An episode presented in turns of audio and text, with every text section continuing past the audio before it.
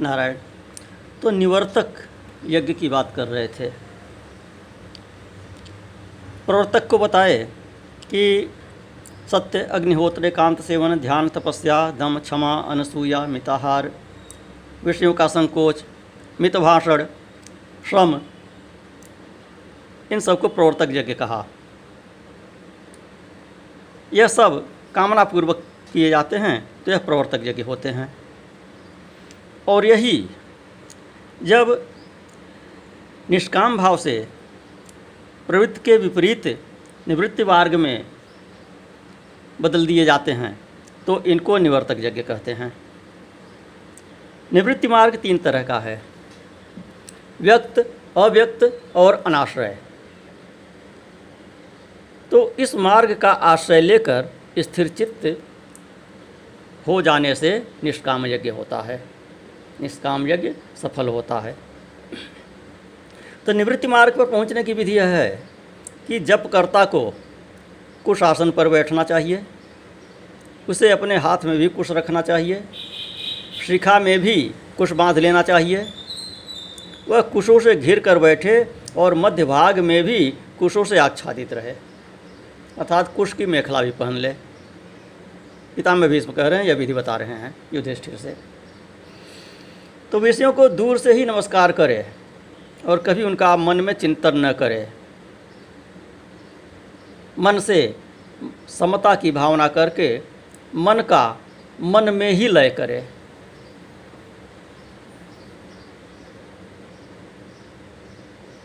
समाधाय मनोहृदय।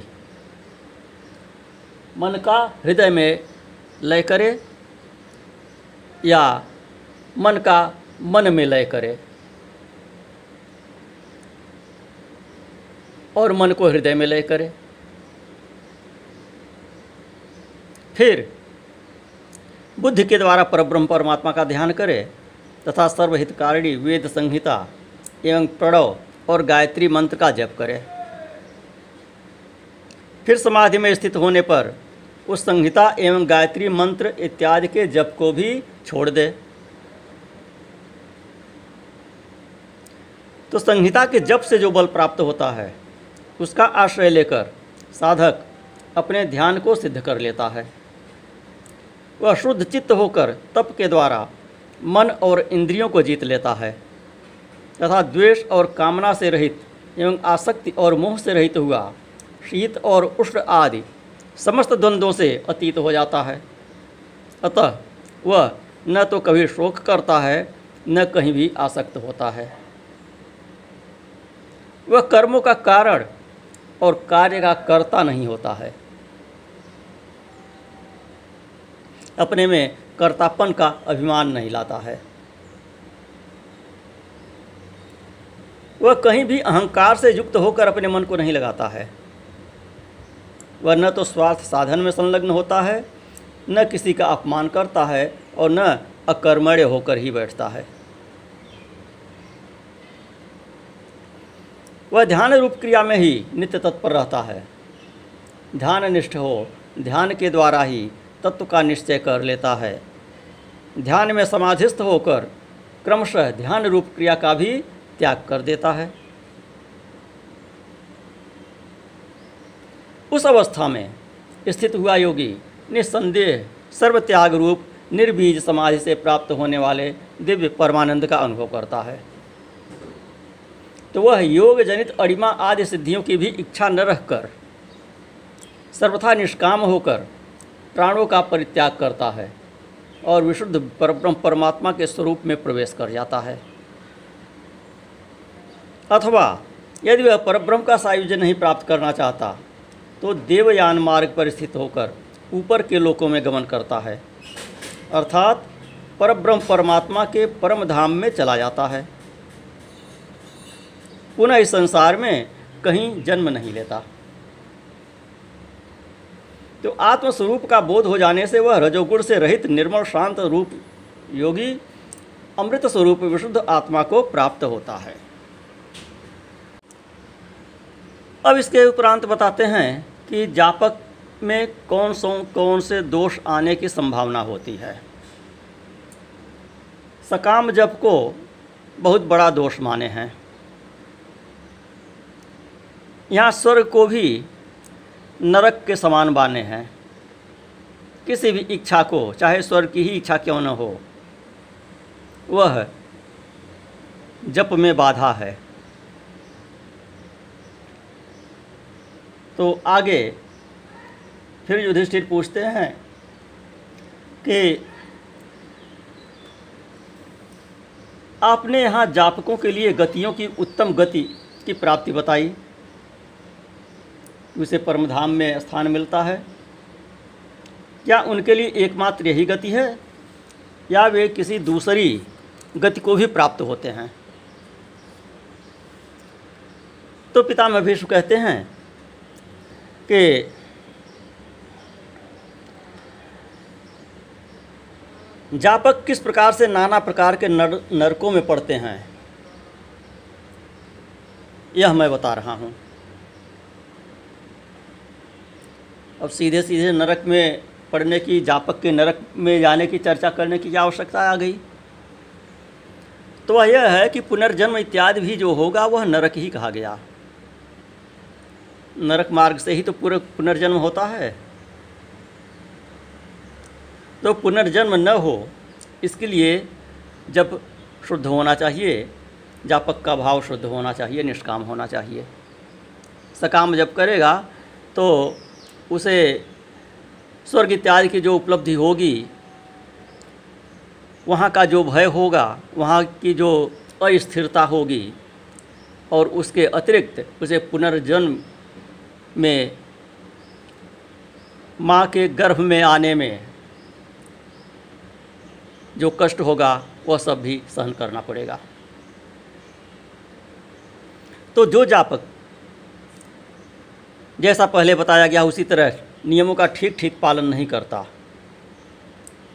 एक देश का ही अनुष्ठान करता है, एकांगी जब करता है, अर्थात किसी एक ही नियम का पालन करता है, वह नरक में पड़ता है। जो अवहेलनापूर्वक जब करता है, उसके प्रति प्रेम या प्रसन्नता प्रकट नहीं करता है, अश्रद्धापूर्वक जब करता उपेक्षा भाव से करता है। ऐसा जापक भी निसंदेह नरक में ही पड़ता है। अवमान्य न कुरते न प्रियत न हृष्यति। ईदृशो जाप को याति निर्यम नात्र संशय। फिर कहे अभिध्याय पूर्वकम जप्यम कुरते यश मोहित। यत्राभिध्याम स कुरते तंग वही निरय मृक्षति। कि जप के कारण अपने में बड़प्पन का अभिमान करने वाले सभी जापक नर, नरकगामी होते हैं। दूसरों का अपमान करने वाला जापक भी नरक में ही पड़ता है। जब का बहुत बड़ा दोष होता है कि अभिमान आ जाता है जापक में। जप और तपस्या दोनों में तप का अभिमान आ जाता है जप करने वाले में जप का अभिमान आ जाता है। अहंग भाव उग्र होने लगता है। तो उससे सर्वथा बचना चाहिए। तो फिर कहते हैं कि जो मोहित होकर फल की इच्छा रखकर जब करता है अभिध्याय पूर्वकम जब हम कुरते यश मोहित। है यत्राभिध्याम स कुरते, तग वही निरय मृक्षति। जो मोहित होकर फल की इच्छा रखकर जब करता है, वह जिस फल का चिंतन करता है उसी के अनुरूप नरक में भी पड़ता है। जो आपको मिलेगा, उसका उल्टा भी मिलेगा।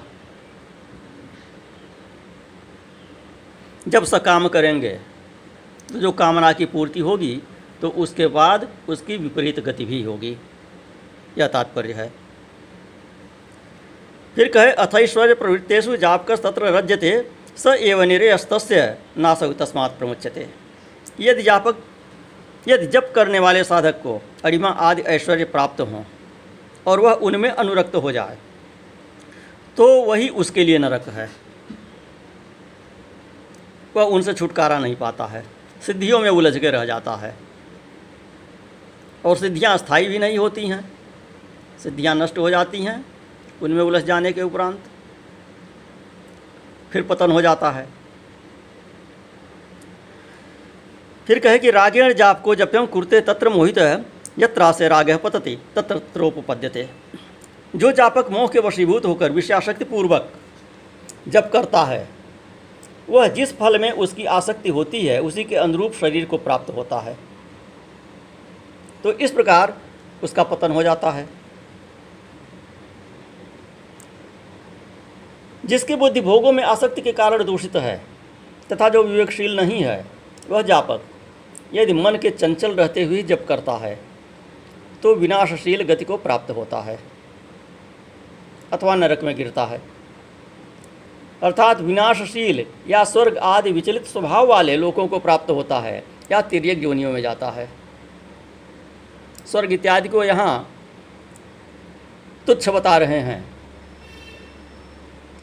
ये विचलित स्वभाव वाले हैं, विनाशशील हैं, अस्थिर हैं।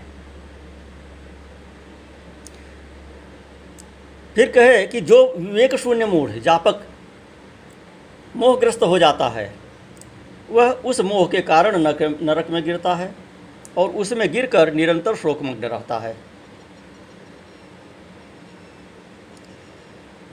और मैं निश्चय ही जब का अनुष्ठान पूरा करूँगा, ऐसा दृढ़ आग्रह रखकर जो जापक जप में प्रवृत्त होता है, परंतु न तो उसमें अच्छी तरह संलग्न होता है और न उसे पूरा ही कर पाता है।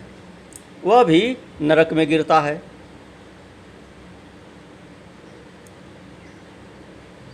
यह दोनों दोष विशेष रूप से देखे जाते हैं सामान्य साधकों में। पहली बात तो सकाम जप लोग आरंभ करते हैं। या क्षणिक श्रद्धावश जप आरंभ कर दिए और जब पहले तो निष्काम आरंभ किए, लेकिन जैसे ही आरंभ किए, बस अगले ही दिन से कोई न कोई कामना मन में घर कर जाती है। तो वह निष्काम आरंभ हुआ भी उनका सकाम हो जाता है तो वहीं पर तत्काल पतन हो गया। और दूसरी बात यह है कि स्थिर नहीं रह पाते सकाम में भी स्थिर नहीं रह पाते हैं। थोड़ा दिन किए, उसके बाद छोड़ दिए। संकल्प की दृढ़ता नहीं होती है। तो ऐसे जापक नरकगामी होते हैं, यह बता रहे हैं। प्रत्यवाय होता है, वहाँ अधोगति होती है। फिर जो निश्चित प्रश्न करते हैं कि जो कभी निवृत्त न होने वाला सनातन अव्यक्त ब्रह्म है उस गायत्री के जप में स्थित रहने वाला एवं उससे भावित हुआ जापक किस कारण से यहाँ शरीर में प्रवेश करता है? अर्थात किस कारण पुनर्जन्म ग्रहण करता है? तो पितामह भीष्म उत्तर देते हैं कि काम आदि से बुद्धि दूषित हो जाने के कारण ही उसके लिए बहुत से नरकों की प्राप्ति, अर्थात नाना योनियों में जन्म ग्रहण करने की बात कही गई है। जापक होना तो बहुत उत्तम है ये उपर्युक्त राग आदि दोष उसमें दूषित बुद्ध के कारण आते हैं, उससे बचना चाहिए। इसके उपरांत इस बात का प्रतिपादन कर रहे हैं कि श्रेष्ठ जापक के लिए देवलोक अर्थात स्वर्ग भी नरक तुल्य है। कैसे?